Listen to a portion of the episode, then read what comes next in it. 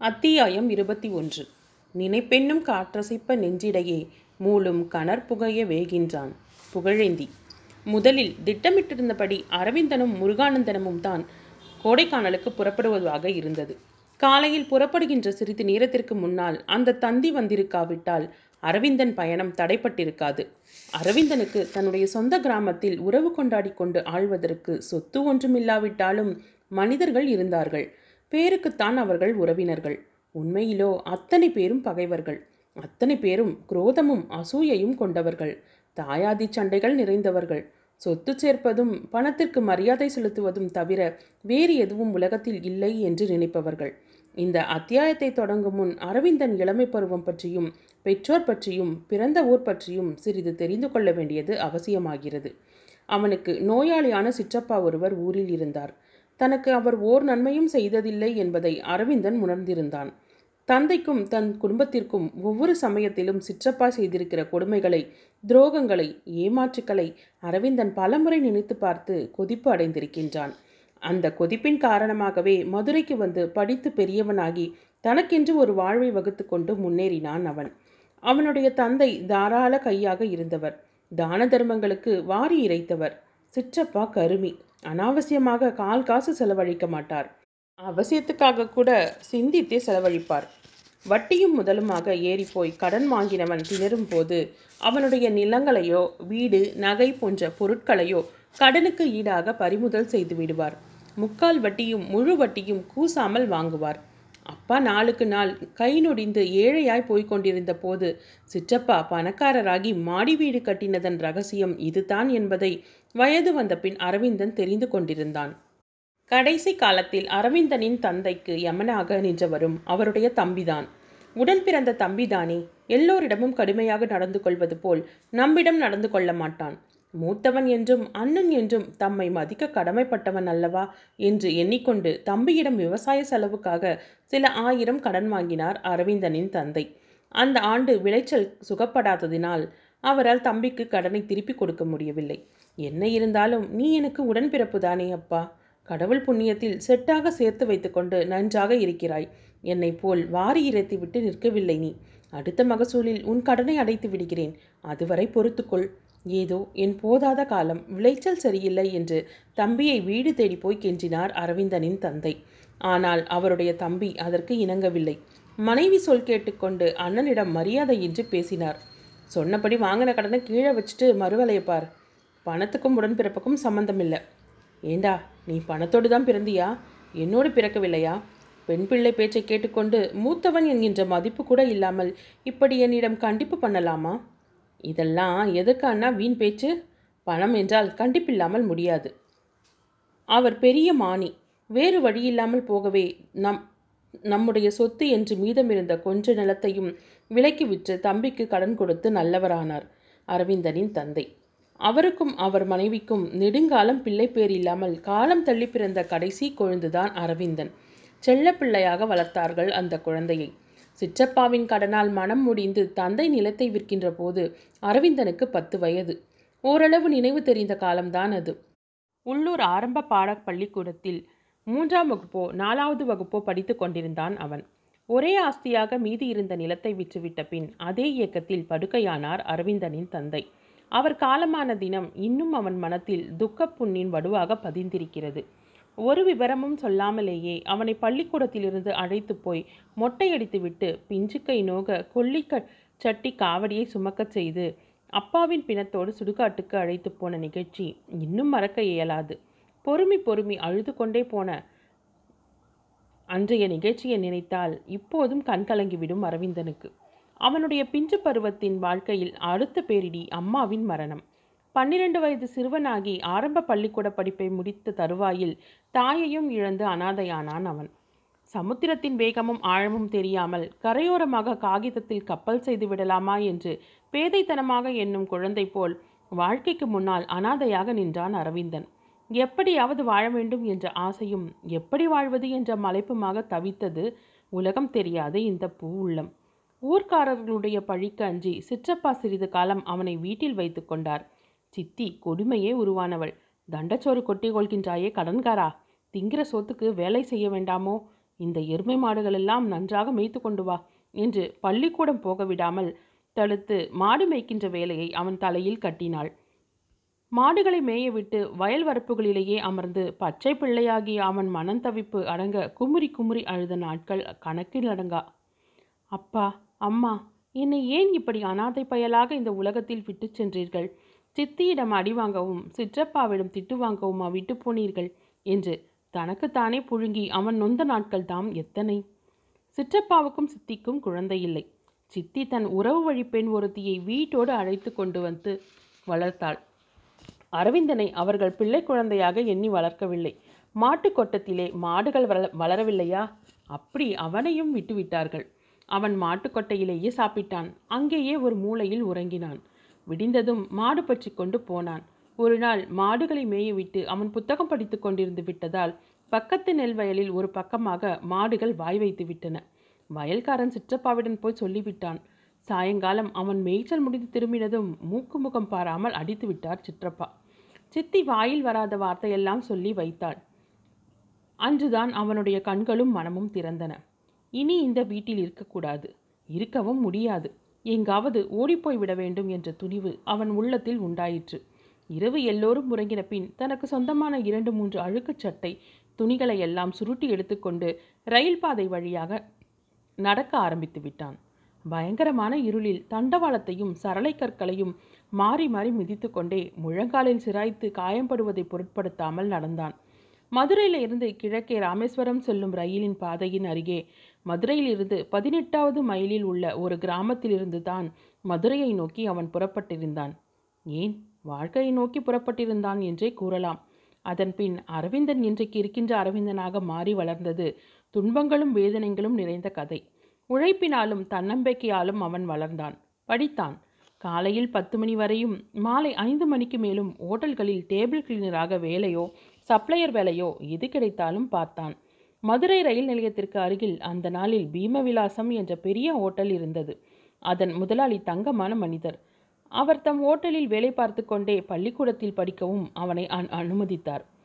ஹோட்டலுக்கு அருகில் ரயில் நிலையத்திற்கு மேற்கு புறத்திலுள்ள உயர்நிலைப் பள்ளியில் ஆறாவது வகுப்பில் சேர்ந்தான் அரவிந்தன். அவனோடு படிக்கின்ற மாணவர்கள் ஐந்து மணிக்கு மேல் அதே ஹோட்டலுக்கு சிற்றுண்டி உண்ண வருவார்கள். அழுக்கு துணியும் கையுமாக மேஜை துடைக்க நின்று கொண்டிருக்கும் அவனை கண்டு கேலி செய்வார்கள். பரிகாசம் பண்ணுவார்கள். வகுப்பிலே அவனுக்கு டேபிள் கிளீனர் என்ற பட்டப்பெயர். பல்லை கடித்துக்கொண்டு இவற்றையெல்லாம் பொறுத்து கொண்டான் அரவிந்தன். சில நாட்களில் உடை மாற்றிக்கொள்ள நேரம் இருக்காது. ஓட்டலில் வேலை செய்த அழுக்குகள் படிந்த உடையோடு பள்ளிக்கூடத்துக்கு ஓடுவான். சில ஆசிரியர்கள் அவனுடைய தோற்றத்தை பார்த்து ஏளனமாக நகைப்பார்கள். பையன்கள் டேய் டேபிள் கிளீனர் முதல்ல ஒன்றை க்ளீன் பண்ணிக்கோடா என விசில் அடித்து கேலி பேசுவார்கள். பதிமூன்று வயதிலிருந்து இருபதாவது வயது வரை உள்ள காலம் அவனுடைய வாழ்க்கையை கடுமையான உழைப்பினால் மலர்வித்த காலம். கேவலமோ ஏளனமோ பாராமல் அவன் உழைத்து தன்னை வளர்த்து கொண்ட காலம் அது. தெரு தெருவாக தினசரி பேப்பர்களை கூவி விற்று அதில் கிடைக்கும் கமிஷனை பள்ளி சம்பளமாக கட்டியிருக்கின்றான். அச்சாஃபீஸ்தால் மடித்திருக்கின்றான். வேறு ஒரு வேலையும் கிடைக்காத இரண்டொரு சமயங்கள் மூட்டை தூக்கி கிடைக்கின்ற கூலியை கொண்டு பள்ளிக்கூட புத்தகங்கள் வாங்கியிருக்கின்றான். அவனுடைய வயதில் அப்படி அவனைப் போல் உழைத்து முன்னுக்கு வருவது என்பது எல்லோருக்கும் முடியாத காரியம். அவன் பிடிவாதமாக முன்னுக்கு வந்தவன். அந்த இளமை அனுபவங்கள் தான் வாழ்க்கையை பற்றிய ஞானத்தையும் உயர்ந்த லட்சியங்களையும் அவன் மனத்தில் வளர்த்திருந்தன.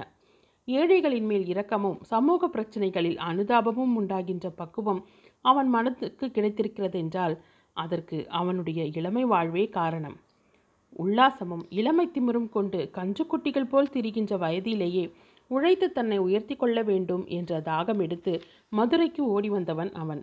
அந்த தாகம் தனித்த பின்பே அவன் பிடிவாதம் தளர்ந்தது. பள்ளிப்படிப்பு முடிந்ததும் அவனுடைய தமிழாசிரியர் ஒருவர் அவனை மீனாட்சி அச்சக உரிமையாளரிடம் அழைத்து போய் சிபாரிசு செய்ததும் அங்கு சேர்ந்து தன் திறமையாலும் நேர்மையாலும் முன்னுக்கு வந்ததும் காலத்தின் போக்கில் நிகழ்ந்து நின்ற நிறைந்தவை. தான் நினைத்தபடியே உழைத்து மேல்நிலைக்கு வந்துவிட்டதை நினைக்கும் போது அரவிந்தன் ஆச்சரியம் கொள்வான். தன்னை போன்றவர்களுக்காகவே எண்ணிய எஞ்ஞாங்கு எய்துப எண்ணியார் திண்ணியர் ஆகப்பெறின் என்று திருவள்ளுவர் கூறி சென்றிருக்கின்றாரோ என்று நினைத்து நினைத்து வியப்பு கொள்வான் அவன். அன்று கோடைக்கானலுக்கு புறப்படுகின்ற நேரத்திற்கு அந்த தந்தி வந்தபோது துன்பங்கள் நிறைந்த தன் இளமை வாழ்க்கையின் ஒவ்வொரு பகுதியும் சித்திரங்கள் போல் நினைவு வந்தது அரவிந்தனுக்கு. அவற்றை நினைக்க தூண்டியது அந்த தந்திதான். சிற்றப்பா இறந்துவிட்டார். உடனே புறப்பட்டு வரவும் என்பதுதான் தந்தியில் கண்டிருந்த வாசகம். கடைசி காலத்தில் அந்த சிற்றப்பா நீரிழிவு நீரிழிவு வியாதியால் படுத்த படுக்கையாகிவிட்டார். தன் பிறந்த வீட்டு வழியில் எவரையாவது தத்தெடுத்து கொள்ளச் செய்து சொத்துக்கள் எல்லாம் கைமாறி விடாமல் பார்த்து கொள்ள வேண்டும் என்று பகற்கனவு கண்டு கொண்டிருந்த சித்தி அவரையும் முந்திக் கொண்டு இறந்து போயிருந்தாள். தனியாக நோயுடன் கிராமத்தில் வேதனைப்பட்டு கொண்டிருந்த அவருடைய காலமும் முடிந்துவிட்டதென்று இதோ இந்த தந்தி சொல்கின்றது. அரவிந்தன் மதுரையில் இருப்பது கிராமத்தில் உறவினர்களுக்கு தெரியும். சிறுமைகளும் பணத்தாசையும் நிறைந்த அவர்களோடு நெருங்கி பழகவே இப்போது அவனுக்கு அருவருப்பு ஏற்பட்டிருந்தது. இந்த தந்தியை கொடுத்த உறவினர்கள் என்ன பொருளில் எதற்காக அவனுடைய பெயருக்கு கொடுத்திருக்கிறார்கள் என்பது அவனுக்கு புரிந்தது. அவருக்கு வேறு வாரிசு இல்லை. அவன் போய்தான் கொள்ளி வைக்க வேண்டும். அவர்தான் அன்று அந்த பச்சை பிள்ளை வய வயதில் அவனை அடித்து துரத்தினார். அவர் துரத்தியிராவிட்டால் இன்று இப்படி ஆகியிருக்க முடியாது. அவன் சிற்றப்பாவும் சித்தியும் படுத்தி அனுப்பிய கொடுமையில்தான் அவனுக்கு வாழ வேண்டும். தன் முயற்சியால் வளர வேண்டும் என்ற வைராக்கியமே உண்டாயிற்று. அந்த வைராக்கியமே அவனை வளர்த்தது. மறுபடியும் அவருடைய வீட்டு வாயிற்படியை மிதிப்பதில்லை என்ற வைராக்கியத்தோடு அன்று அவன் கிளம்பியிருந்தான். அந்த உறுதியான பிடிவாதத்தின் பயனை இன்று அவன் அடைந்து விட்டான். ஆனால் சிற்றப்பா ஊரையெல்லாம் ஏமாற்றி உறவினரை வஞ்சித்து மற்றவர்கள் எல்லாம் ஏழையாகும்படி பிறரை அழச் செய்து பணமும் நிலமும் சேர்த்தாரே அதன் விளைவை அடையாமலே செத்துப்போய்விட்டாரே சாவாவது நன்றாக வந்ததே. நீரிழிவு நோயோடு எழுந்து நடமாட முடியாமல் திணறி வேதனைப்பட்டு நான் விரைவில் சாக வேண்டும் என்று வருந்தி சாவுக்கு ஏங்க செய்து வந்தார் சாவு அல்லவா அவருடைய சாவு? மனிதர்கள் என்னவோ பணத்தாலேயே எல்லாம் நிறைவேற்றி கொண்டு போய்விடலாம் என்று பார்க்கிறார்கள். பணம் ஓர் அழகான சொப்பனம். கனவு எத்தனை அழகாயிருந்தாலும் விரைவில் அதிலிருந்து விடித்து கொண்டு தான் ஆக வேண்டும். இல்லாவிட்டால் சிற்றப்பாவைப் போல் ஆக வேண்டியதுதான் என்று தந்தியை படித்துவிட்டு நினைத்து கொண்டான் அவன். சிற்றப்பா வாழ்வை நடத்திய விதத்தையும் பாதி புத்தகம் படித்து நிறுத்தினார் போல் முடித்து கொண்ட விதத்தையும் நினைத்தால் அரவிந்தனுக்கு பரிதாபமாக இருந்தது. தந்தி வந்தபோது மீனாட்சி சுந்தரமும் முருகானந்தமும் அருகில் இருந்தனர். தந்தி செய்தியை அவர்களும் படித்து அறித்து கொண்டிருந்தனர். ஏறக்குறைய லட்ச ரூபாய் சொத்தக்காரர் இறந்து போயிருக்கிறார். அவ்வளவுக்கும் உரிமையாளனாக போகின்ற இவன் ஏன் இப்படி ஒரு பரபரப்பும் அடையாமல் மலைத்து போய் நின்று கொண்டிருக்கின்றான்? என்று அரவிந்தனை பற்றி நினைத்தார்கள் அவர்கள் இருவரும். இந்த லட்ச ரூபாயையும் சொத்தையும் பற்றித்தான் அவர்களுக்கு நினைக்கத் தோன்றியது. அதே செல்வத்தினால் அவனுடைய தந்தை அழிந்தார் என்பதையும் அவன் அமம் அவமதிக்கப்பட்டு ஓடி வந்தான் என்பதையும் அவர்கள் நினைக்கவில்லை. அரவிந்தனின் முகம் கடுமையாக மாறியது. எவனாவது அனாதை பிணத்துக்கு போடுகின்ற மாதிரி கோவிந்தா கொல்லி போட்டுவிட்டு போகட்டும். யாருக்கு வேண்டும் இந்த நாய்க்காசு? என்று தந்தியை கிழித்தெறிந்தான் அரவிந்தன். மீனாட்சி சுந்தரம் தான் அவனை தனியாக அழைத்துச் சென்று பக்குவமாக உபதேசம் செய்தார். அடே அசடு. மரணம் என்பது எத்தனை பெரிய காரியம்? அதில் போய் பழைய கோபாதாபங்களையும் குரோதத்தையும் காட்டிக் கொண்டிருக்கலாமா? பேசாமல் நான் சொல்லுகின்றபடி கேளு. நீ இன்று கோடைக்கானல் போக வேண்டாம். நானும் முருகானந்தமும் போய் கொள்கின்றோம். நீ புறப்பட்டு உன் கிராமத்துக்கு போய் சிற்றப்பாவின் காரியங்களை நடத்திவிட்டு வா.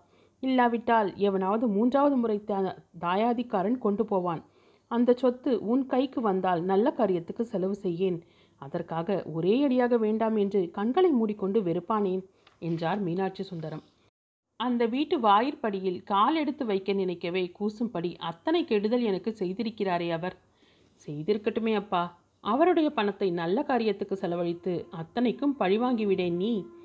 என்னென்னவோ சமாதானங்களை எல்லாம் எடுத்துச் சொல்லி அரவிந்தனை வழிக்கு கொண்டு வந்தார் மீனாட்சி சுந்தரம். காலையில் அந்த நேரத்திற்கு சரியாக ராமேஸ்வரம் போகின்ற ரயில் இருந்தது. முருகானந்தமும் அவரும் அரவிந்தனை காரில் கொண்டு போய் ரயிலேற்றி அனுப்பி வைத்தார்கள். வேண்டா வெறுப்பாக சிற்றப்பனுக்கு அந்திம சடங்குகள் செய்ய ஊருக்கு புறப்பட்டான் அவன். போகும்போது ரயிலில் அவன் மனம் பழைய சிந்தனைகளில் ஆழ்ந்தது. நினைவுகளே பெரும் காற்றாக மாறி அந்த காற்றின் நெஞ்சுக்கிடையே மூளும் சிந்தனை கனல் கொழுந்து பாய்ச்சி சுடர் பரப்பிற்று. எதையெதையோ எண்ணிக்கொண்டு பயணம் செய்தான் அவன். மீனாட்சி சுந்தரமும் முருகானந்தமும் கோடைக்கானல் போகின்றார்களே அவர்கள் சொல்லி பூரணி தேர்தலில் நிற்க ஒப்புக்கொண்டு விடுவாளா? இந்த சமயத்தில் இந்த பெரிய காரியத்திற்கு இணங்கலாமா வேண்டாமா? என்று பூரணி முடிவு செய்ய என்னுடைய கருத்தல்லவா கேட்பாள். பார்க்கலாமே என்னை கேட்டுக்கொண்டு முடிவு செய்கின்றாளா? அல்லது மீனாட்சி சுந்தரம் விவரம் சொல்லிய அளவில் ஒப்புக்கொண்டு விடுகின்றார்களா? இந்த சந்தர்ப்பத்தில் நானே போய் அவளை சந்தித்து நல்லது கெட்டது இரண்டையும் சீர்தூக்கி தேர்தலில் நிற்கலாமா நிற்கலாகாதா என்று தீர்மானம் செய்தால் அவளுக்கு ஆறுதலாக இருக்கும். தந்தையில் நானும் முருகானந்தமும் புறப்பட்டு வருவதாகத்தான் கொடுத்திருக்கிறார். நான் இங்கே இந்த கிழவனுக்கு கொல்லி வைக்க வேண்டியதாயிற்று. என்னை எதிர்பார்த்ததும் பெரிதும் ஏமாற்றம் அடைந்திருப்பாள் பூரணி என்று நினைத்தான் அரவிந்தன். எதற்கோ ஆசைப்பட்டு கொண்டு அனாவசியமாக பூரணியை தேர்தலில் வம்புக்கு இழுக்கும் மீனாட்சி சுந்தரத்தின் மேல் கோபம்தான் வந்தது அவனுக்கு. நான் என்ன செய்ய முடியும்? என்னால் முடிந்த மட்டும் அவருடைய இந்த எண்ணத்தை தடுத்து விட முயன்றேன். முடியவில்லையே. பிடிவாதமாக திருவேடகத்துக்கு கூட்டி போய் பூக்கட்டி பார்த்து உறுதி செய்து கொண்டு விட்டாரே என்று தன் மனத்தை தேற்றிக்கொண்டான் அவன். ரயிலில் இருந்து இறங்கி அவன் கிராமத்திற்கு போய் சேர்ந்தபோது காலை ஒன்பது மணிக்கு மேல் ஆகிவிட்டது. உறவினர்கள் அவன் வரவை எதிர்பார்த்து கொண்டிருந்தார்கள். இரண்டொரு வயதான பாட்டிமார்கள் அவனிடம் போலியாக அழுது கொண்டு துக்கம் விசாரிக்க வந்தார்கள். மற்றவர்கள் சம்பிரதாயமாக அழுகையெல்லாம் இல்லாமல் வாய் வார்த்தையில் சிற்றப்பா காலமாகிவிட்டாரே தம்பி என்று தொடங்கி விசாரித்தார்கள். விசாரித்தவர்களை விட விசாரித்தோம் என்று பேர் பண்ணியவர்கள்தான் அதிகம். கணித பாடத்தில் சரியான விடை வந்தாலும் வழியெழுதாத கணக்கு தப்புக்கு சமம்தான். செல்வமும் செல்வாக்கும் அறவழியில் ஈட்டப்படாமல் வேறு வழியில் குவிக்கப்பட்டிருந்தால் வழியெழுதாத கணக்கைப் போல் அவை மதிப்பிழந்து நிற்கின்றது என்பதை அன்று அங்கே சிற்றப்பாவின் ஈமச் சடங்கிலே கண்டான் அரவிந்தன். உள்ளூரில் நல்லவர்கள் யாரும் மயானம் வரை கூட உடன் வரவில்லை. தன்னை பற்றி கூட சிலர் ஊரில் கேவலமாக பேசிக்கொண்டதாக அரவிந்தன் காதுக்கு தகவல் வந்தது. நேரிலும் கேள்விப்பட்டான். பணம் அல்லவா பேசுகிறது? இந்த பையன் அரவிந்தனுக்காகவா? இத்தனை பாடுபட்டு சேர்த்து வைத்தான் கருமி பயல் என்று அவன் காதுபடவே ஒருவர் சொன்னார். அவருக்கு தாயாதி பொறாமை.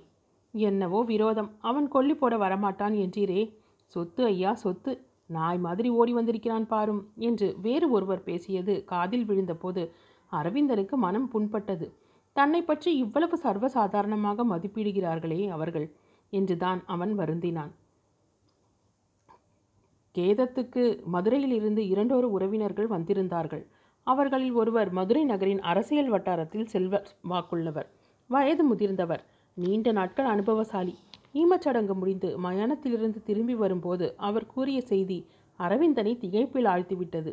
அவன் பரம ரகசியம் என்று நினைத்து கொண்டிருந்த செய்தியை எல்லோருக்கும் நடுவில் அவர் வெளிப்படையாக விசாரித்தார். என்னப்பா தம்பி உன் முதலாளி அந்த பெண் பூரணியை தேர்தலில் நிறுத்தி வைக்க ஏற்பாடு செய்கிறாராமே. உனக்கு தெரிந்திருக்குமே? அவருடைய கேள்விக்கு என்ன பதில் கூறுவது என்று அரவிந்தன் தயங்கிய போது அவரே மேலும் கூறினார். அவர் வாயிலாக முக்கியமானதொரு செய்தி வெளிவந்தது. மீனாட்சி சுந்தரம் இதிலெல்லாம் கெட்டிக்காரர்தான் அப்பா விவரம் தெரிந்துதான் செய்வார். ஆனால் எனக்கு தெரிந்ததையும் சொல்கிறேன். எதற்கும் அவர் காதில் போட்டுவை அந்த தொகுதியில் போட்டி கடுமையாக இருக்கும் போல் இருக்கிறது. புது மண்டபத்தில் ஒரு புத்தகை கடைக்காரன் இருக்கின்றான். முரடன். எதற்கும் துணிந்தவன். அவனே நிற்கப் போவதாக கேள்வி என்று அவர் கூறிக்கொண்டே வந்தபோது அரவிந்தன் குறுக்கே மறித்து யார் தாத்தா? அந்த புத்தகை கடைக்காரர்? என்று கேட்டான். அவன் சந்தேகம் சரியாயிருந்தது. அவர்களுக்கு விரோதியான அந்த ஆளின் பெயரைத்தான் கிழவர் கூறினார். அவன் மிகவும் மும்முரமாக தேர்தலில் இறங்கியிருப்பதாகவும் அவர் கூறினார். அப்போதே புறப்பட்டு போய் கோடைக்கானலில் அவர்களுக்கு இச்செய்தியை அறிவித்துவிட வேண்டும் போல் அரவிந்தனுக்கு துடிப்பு உண்டாயிற்று. குறிஞ்சி மலரும்.